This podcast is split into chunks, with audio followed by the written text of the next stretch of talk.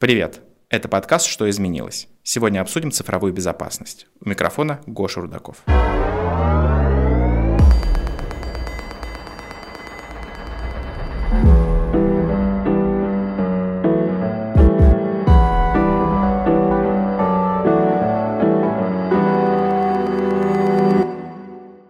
В современном цифровом мире про хакеров знают все. Это люди, которые могут повлиять на ход событий всего лишь с помощью компьютера и доступа в интернет. Обычный человек тоже сталкивается с хакерами, но все, чем он рискует, это личные данные или деньги. Неприятно, но пережить можно. Бизнесу в защите от хакерских атак помогают компании, которые отвечают за цифровую безопасность. Чем больше компания трансформирует свою работу с учетом запросов цифровой эпохи, тем больше она подвержена рискам. Что делать предприятиям, работа которых остановилась из-за действия хакеров, или компаниям, в которых задействованы десятки тысяч человек и от деятельности деятельности которых зависит национальная безопасность страны, работа правительств, министерств или огромных заводов. Обо всем этом поговорим с Аркадием Прокудиным, директором по продажам в индустрии нефти и газа компании Fortinet. Аркадий, добрый день. Добрый день, Гош. Для обывателей информационная безопасность – это прежде всего вопрос сохранности их персональных данных или денег на банковской карте. Как же дела обстоят в бизнесе? Что мы понимаем под информационной безопасностью в бизнесе? Ну, смотрите, э, бизнес обрабатывает как свои данные, коммерческие данные, персональные данные сотрудников. Как вы знаете наверняка, Гош, что есть различные подходы к защите и требования в разных государствах. Там в Европе GDPR, у нас свое законодательство, в США э, калифорнийские требования – в других странах тоже есть определенные требования по защите и обработке этих данных. А, так как компания Fortinet уже более 20 лет на рынке кибербезопасности, и у нас есть все необходимые сертификаты в стек для выполнения защиты в соответствии с российским законодательством, защиты данных, мы можем подсказать бизнесу, как правильно выстроить систему безопасности. Это какие-то пакетные решения или все-таки это индивидуальный подход каждый раз? Безусловно, у каждой компании свои нюансы. Э, вы знаете, есть определенные стандарты, которые э, выстраивают и подсказывают компаниям, как им нужно строить IT-системы, э, информационную безопасность. Но есть такая шутка, что все стандарты, они подходят для какой-то идеальной компании в идеальном мире с идеальными бизнес-процессами. Как мы с вами понимаем, такого не бывает. Угу. И в жизни нам приходится всегда подстраиваться под те реалии, под, под те бизнес-процессы в компаниях, которые есть. Расскажите тогда, пожалуйста, наверное, наиболее часто встречаем в интернете информацию про атаки на э, цепочки поставщиков. Расскажите, пожалуйста, что это вообще такое за атаки и насколько они часто происходят? А, вы знаете, э, совсем недавно была атака на одного из вендора по безопасности. Именно была проведена атака э, на цепочку поставщиков. Что это такое? Простым языком расскажу так. Вот, Гоша, вам что больше нравится, сладости или сказки? Сладости, наверное. Сладости. Тогда представьте, пожалуйста, себе пирог Наполеон. У вас идут слои, слои, слои, слои. Именно такая безопасность многослойная должна быть в компании. И очень было бы здорово, если бы эта многослойная безопасность взаимодействовала, слои со слоями взаимодействовали, подсказывали, где у нас возникают проблемы. А, когда у вас большая компания, и у вас есть поставщики вашего оборудования, а, компании, с которыми вы взаимодействуете по сервисам, сбытовая какая-то команда и цепочка сбытовая – то вам очень важно, чтобы и поставщики э, имели защищенные инф- информационные системы, и ваша организация, и сбытовая продукция, все вы находитесь в одном информационном поле, вы должны быть все защищены.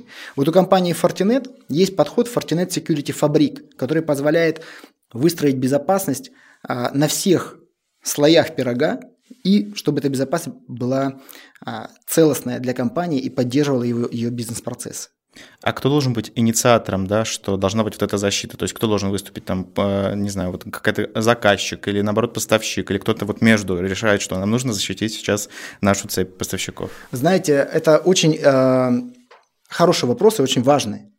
Очень важно, чтобы в компании руководство понимало, зачем им команда кибербезопасности или сейчас даже речь идет не о командах кибербезопасности, а о командах поддержки бизнеса. А, мы все с вами переживаем вот эту историю с пандемией, и многие компании вынуждены запускать у себя удаленную работу. Даже те, кто не предполагали, что это потребуется им. Компании вынуждены идти в digital. Это те вещи, которые, а, возможно, раньше они не делали. И они, возможно, раньше не сталкивались с этими задачами. И компании, а, у которых команда безопасности, это прежде всего была периметровая охрана, автоматчики, это люди, которые проверяют, что ничего не вносят, не выносят э, сотрудники на территорию организации. Они должны трансформироваться. Они должны придумать, как бизнесу войти в эту цифровую эпоху, как им помочь выстроить бизнес-процессы, э, как выйти на новые рынки э, и при этом не собрать проблемы с законодательством локальным на, на этих рынках, как выстроить э, обмен информационный с клиентами, с поставщиками и помочь бизнесу больше поручить выгоды и удержаться на плаву, может быть, даже выйти вперед. Звучит как очень много работы. А есть ли какое-то вообще понимание, ну вот идеальный штат сотрудников – это сколько человек, которые должны заниматься кибербезопасностью в компании? Ну вот если мы берем там какой-нибудь средний бизнес, не какой небольшой, просто вот обычный средний бизнес. Это опять же вопрос про идеальную таблетку. Угу. Ее не бывает. Угу. Всегда мы отталкиваемся от а, того, какая задача, какая компания, что у нее за бизнес-процессы. Если это, а, к примеру, нефтегазодобыча, это у вас одни бизнес-процессы. Если у вас а, сбыт, ритейл, у вас другие бизнес-процессы. А, у нас очень много проектов а, и в ритейле, и в банках. Компании там, на российском рынке мы уже достаточно много сделали интересных проектов, и команды заказчика всегда достигают своих результатов. Слышу, что у вас на самом деле много клиентов, э, да, и очень большой, наверное, спектр услуг. Тогда есть супер логичный вопрос, почему компании до сих пор подвержены хакерским атакам? В первую очередь это связано с мастерством хакеров или, наоборот, с несерьезным отношением к кибербезопасности внутри? Это очень частый вопрос, на самом деле. Но смотрите, только за 2020 год, за то время, когда мы все сидели на удаленке, а, некоторые из наших граждан не могли а, выйти погулять, если нет собаки, и поэтому многие стали их заводить. Вот в это время было огромное количество компаний, которые запускали у себя переход в digital. И делали это быстро. Делали это, может быть, не всегда обдуманно. Поэтому мы видим огромные утечки в ритейле, утечки данных, поэтому мы видим а, неправильно выстроенные процессы внутренней обработки данных а, в компаниях, которые разрабатывали те же самые вакцины, Поэтому были и атаки на них, а, проведены очень крупные. Были атаки очень интересные, которые проводились на компании вообще, которые а, производят... У вас есть э, фит-браслет? Ну, Фитнес-браслет? Ну, условно, да. Вот смотрите, были очень интересные атаки, когда э, злоумышленники блокировали полностью сервис по передаче данных э, фитнес-браслетов у очень крупного продавца этих э, фитнес-браслетов, и многие даже летчики, в частности, в некоторых странах обязаны э, перед вылетом синхронизироваться с этим сервисом там, в определенных э, направлениях. И этот сервис не работал. Возврат этого сервиса назад компании стоил огромных денег. Это, наверное, часто информация, которую тоже мы слышим, когда в компаниях до сих пор сохраняются да, стандартные пароли, типа админ-админ или что-то конечно, такое. Конечно. Во-первых, э, когда вы покупаете даже самый быстрый, самый классный спортивный автомобиль, водить его будете вы. Компания сделала все, чтобы у вас была возможность. Угу. Как вы ей воспользуетесь, как вы настроите этот автомобиль, а будете ли вы соблюдать все рекомендации – это уже ваше э, право. Вот в классических бизнес-процессах у компаний э, что у нас есть? У нас есть с вами работа э, с филиальной инфраструктурой. Э, значит, филиальную инфраструктуру нужно построить безопасное соединение канала, э, выстроить э, там, современный подход к объединению филиалов, объединению э, небольших подразделений. Это выстраивание сетей SD-WAN. Решение Fortinet занимает первое место среди всех Э, продуктов, которые есть на рынке, по совокупной стоимости владения, как самое эффективное решение, самая низкая совокупная стоимость владения для построения подобных сетей. Вы выстраиваете у себя хранилище, большое хранилище данных, вы опять должны ее обеспечить безопасностью. У вас появляются удаленные работники, вы должны выстроить VPN, двухфакторную идентификацию. Все эти решения, они входят в Fortinet Security Fabric, и мы э, заказчикам рассказываем, как э, новые вот эти движения бизнеса, диджитализация так называемая, как ее провести безопасно. Наверное, это одно из самых э, важных вообще, да, правильно донести эту информацию, правильно рассказать там, условному контрагенту, да, для чего вообще информационная безопасность нужна, да, как ее правильно поставить. Конечно. А, также вы сказали, что в начале 2020 года было много атак. Может быть, есть какая-то информация о том, какие компании чаще всего или какие отрасли подвержены хакерским атакам? Безусловно, а, хакерским атакам подвержены те отрасли, которые быстрее идут в digital. И нефтегазовые компании уже идут в digital, и э, в многих государствах медицинские, государственные организации идут в цифровизацию. Вот эта история вся, э, которая нас посадила по домам и обязала, подтолкнула компании к переходу на удаленную работу. А есть такое интересное исследование, которое говорит, что вот эта ситуация с пандемией, она заставила компании в 40 раз ускориться к запуску у себя remote workers процессов для удаленной работы. Опять же, если мы говорим про современные компании, которые идут в digital быстрее, а, которые запускают у себя такие вещи, как а, машинное обучение, цифровые двойники, предприятия. В этих компаниях вопрос по защищенности этих данных, по защищенности бизнес-процессов еще критичнее. Взять, например, те же самые большие агрегаторы автомобильной перевозки, угу. большие агрегаторы аренды недвижимости. В компании активов практически не существует, но при этом у них огромный объем данных, который несет в себе основную прибыль в этой организации предоставление сервиса внешним клиентам. И это новые типы компаний, которые сейчас развиваются все активнее. И многие компании из реального бизнеса смотрят на эту историю и запускают у себя подобные процессы. Важно здесь подойти, как говорится, к запуску таких процессов с широко открытыми глазами и понимать, что новые бизнес-процессы ведут за собой новые риски. Не нужно бояться, нужно их учитывать. Но вот эти вот новые бизнес-процессы новые риски, это так, мне кажется, достаточно понятная история, да, но также вы отметили, что все это очень быстро происходит, все ускоряется и ускоряется, и, соответственно, с каждым днем появляется все больше новых разных атак. Э, нет, наверное, какого-то универсального правила, да, для всех атак. Получается, появляется новая атака, значит, нужно быстро придумать, как ее решить. Как это вообще происходит? Это какая-то история э, долгосрочного анализа или вот это какое-то, наоборот, предугадывание будущего, что сейчас появятся вот такие вот атаки, их надо срочно решать? Смотрите, Гош, например, а, интернет вещей очень актуальная тема сейчас. Многие говорят, про то, что вот э, нужно к нему идти, нужно автоматизировать процессы, нужно там э, самодвижущиеся автомобили запускать, роботов, которые будут летать по небу и так далее.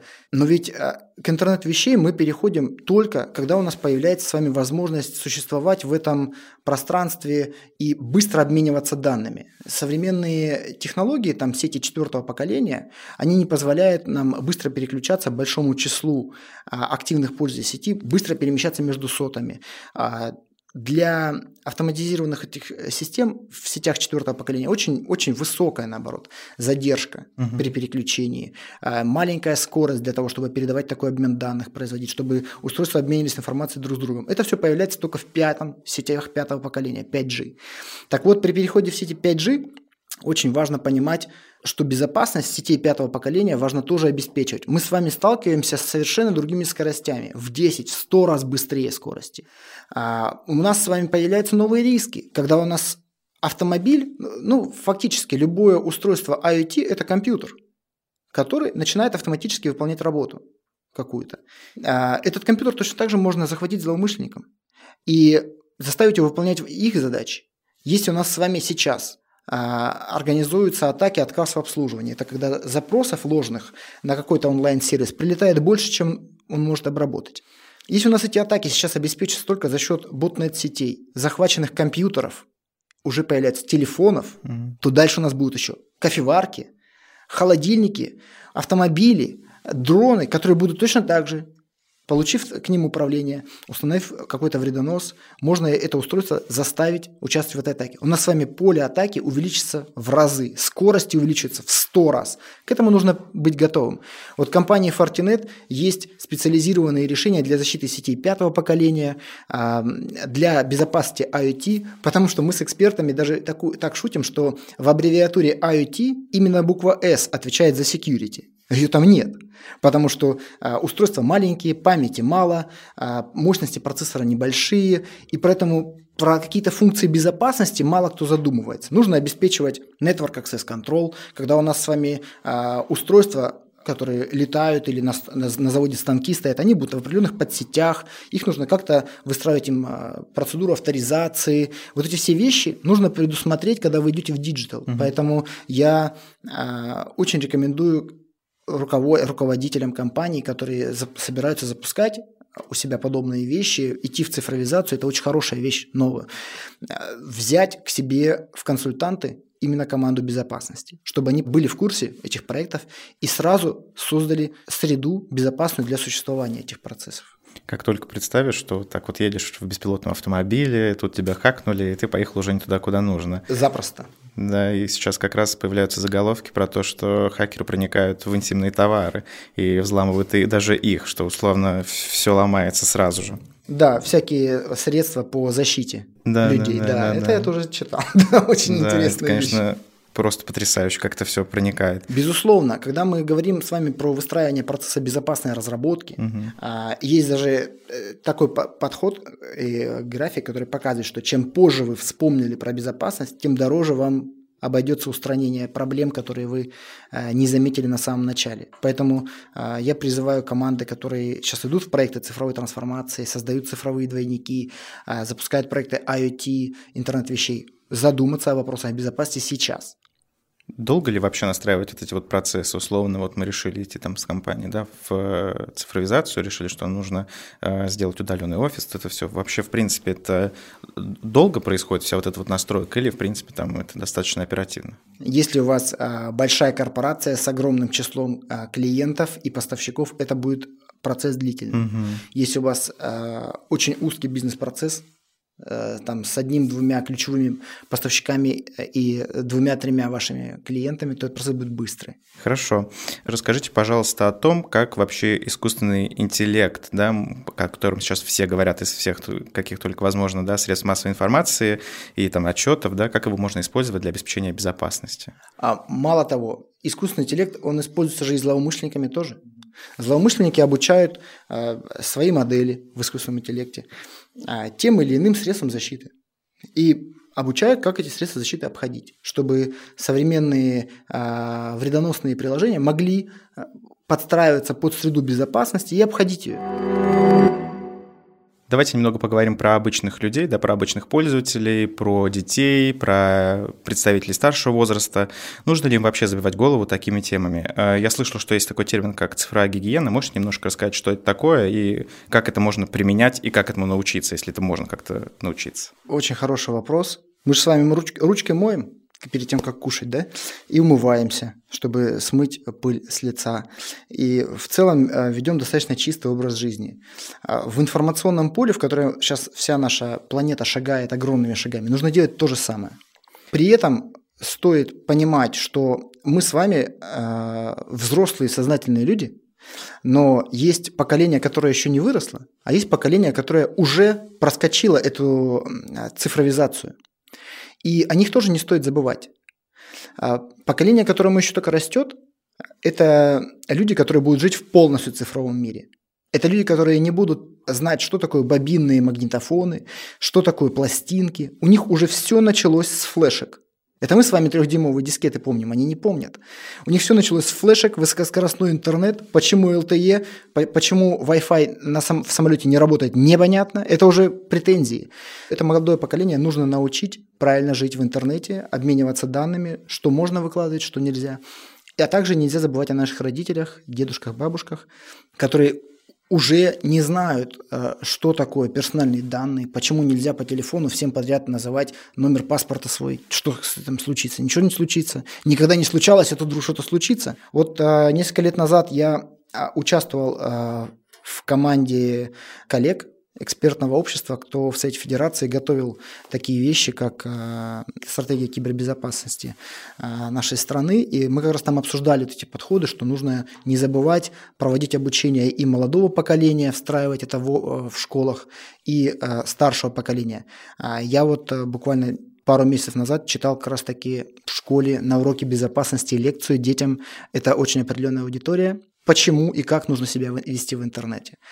А, таким же образом должны поступать и корпорации. Корпорации и компании должны обучать своих сотрудников вопросам информационной безопасности. В компании Fortinet есть и центр обучения, А, мы взаимодействуем э, с несколькими а, центрами обучения, лабораториями. У нас проводится несколько раз в месяц обучение онлайн для наших клиентов, для наших партнеров, где мы рассказываем, как решать те или иные задачи в области кибербезопасности. Ну, это же должна быть какая-то тогда повторяющаяся да, история. То есть, Безусловно. условно, да, вначале нам рассказали об этом. Просто, э, опять же, как это происходит, например, у некоторых работодателей, да, когда ты приходишь на работу устраиваться, тебе дают такой большой документ информационной безопасности, говорят, нужно подписать здесь, здесь, здесь, ты его быстро пролистал, если прочитал хорошо, не прочитал еще лучше, э, быстро подписал, побежал. Э, то есть, по большому счету, уже это должна быть такая повторяющая история, да? Это очень правильный вопрос. Как выстроена эта работа в хороших компаниях? Это должен быть абсолютно прозрачный, понятный, как минимум ежегодный курс, который нужно прослушать людям. Это называется uh, human firewall. Uh-huh. Подход человеческий firewall, когда uh, каждый сотрудник компании – это уязвимое звено. Он должен это понимать. Если он рассказал какие-то финансовые данные за кружечкой пива своему другу, это может повлиять негативно на стоимость акций на рынке, он может просто обанкротить свою компанию.